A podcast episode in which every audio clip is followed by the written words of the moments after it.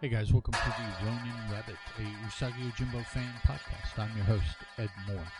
Beware there will be spoilers for this episode 143 of the show. To get in touch, you can tweet me at Teal Productions. That's T E A L. I post the episodes on the Usagi Yojimbo and Usagi Yojimbo Dojo Facebook pages. BigTimeNoise.com slash Ronin Rabbit is the website where the episodes are posted, and usagipodcast at gmail.com is the email should you choose to contact me that way. Usagi Yojimbo, Volume 3, issue number 47 from Dark Horse Comics, cover dated April 2001, is the book. Showdown Part 2 is the story. Now, our dramatis personae include Miyamoto Usagi, Murakami Genosuke, Boss Maeda, Boss Joya, a dirty cop in the form of a rat, Sano, who's one of Maeda's men, and Shoji, an innkeeper, are those uh, among others. So as we open up, we see Usagi leading the Maeda group into town to pick up some sake to take back to their gambling joints. Uh, they run into Genosuke, who is already there with Joya's group picking up their sake. Usagi and Genosuke have a showdown that ultimately ends in a hey, let's not do anything here, primarily because the uh, sake merchant lets them know that there is an understanding that his shop is neutral territory because both Boss Maeda's group and Boss Joya's group will be using it. So it's been declared off limits as far as any kind of fighting or anything like that that goes on. So the two groups pick up their sake, they go their separate ways. We have a little meeting here with uh, Usagi and Boss Maeda.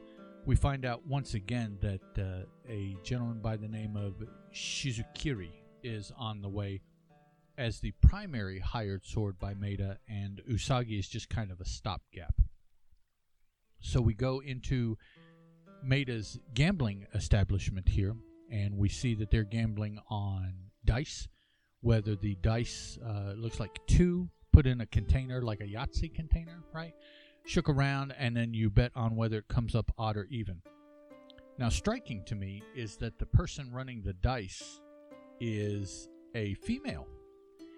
And a couple things about the female. Um, her uh, Hakamashita, or I, I think that's the appropriate name for the shirt. She has it taken down and just um, pulled down off of her body to her waist, exposing her chest and arms so that you know she's not cheating in any way, which we've seen before. I've seen in movies for uh, gambling uh, uh, den bosses that those the, the ones running the dice that do that. But a couple other things. Uh, first, I believe it's a sarashi that she is wearing, and it's a uh, a strip of cloth bound around the chest to hold her to hold her in. But also, her shoulders across her shoulder, down her arms a little bit, and down her chest are both tattooed, both shoulders, uh, bringing to mind a uh, yakuza.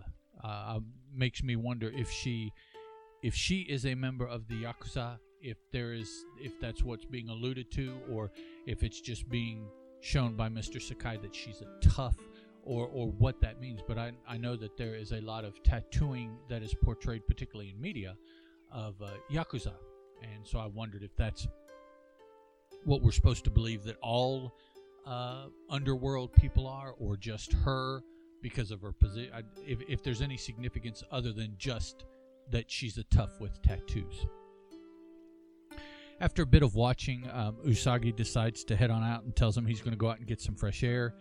He surreptitiously hides away through town, meets up with Genosuke, and they go to Shoji's inn for uh, some refreshment. Talking about the state of um, what's going on with their two sides, they discuss how things are going. And in that discussion, we see that the word uh, shinogi, S H U N O G E, shinogi, shinogi, uh, is thrown out by Genosuke describing the men that he's working with, and it is defined by Mr. Sakai as second class swordsman for us. So that's a new term there. But they're discussing how things are going. Doesn't look like they're going to be able to do things uh, as far as getting rid of the two mobs as cleanly, as easily as they wanted to do.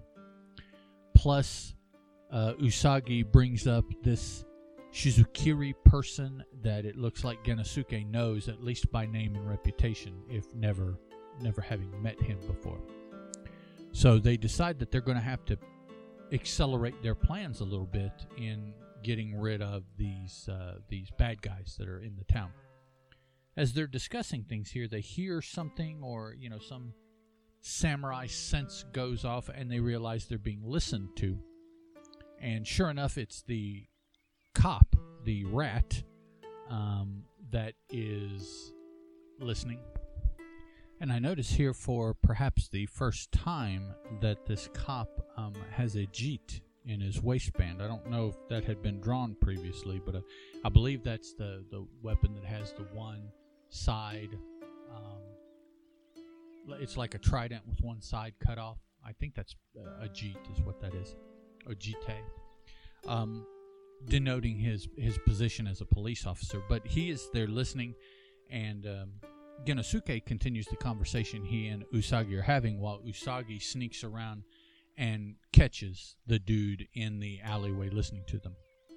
So there's a discussion between Usagi and Genosuke as what to do with the rat. Finally, rather than killing him, they decide to let him go, uh, making him swear that he'll be quiet. He's a rat, like he's going to be quiet. Next morning, uh, Usagi is awakened by another member of the Maeda group perhaps it's Sano. Yeah, yeah, it's Sano. Wakes Usagi up and takes him down to meet the boss. And here is this cop uh, having had a meeting with boss Maeda. Confrontation uh, ensues, and basically Usagi says, I'm a samurai. He's a dirty cop. Who are you going to believe? And Maeda says, Well, I'm going to believe you. Of course, I just wanted to hear what your story is.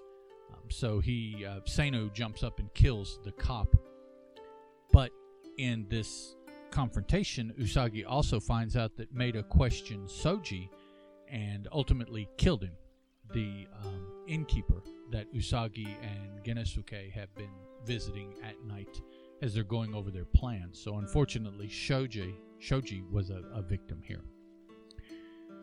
But uh, Boss Maeda says, well, we need to go ahead and take care of this. So he gets his group together and they go down and attack Boss Joya's group.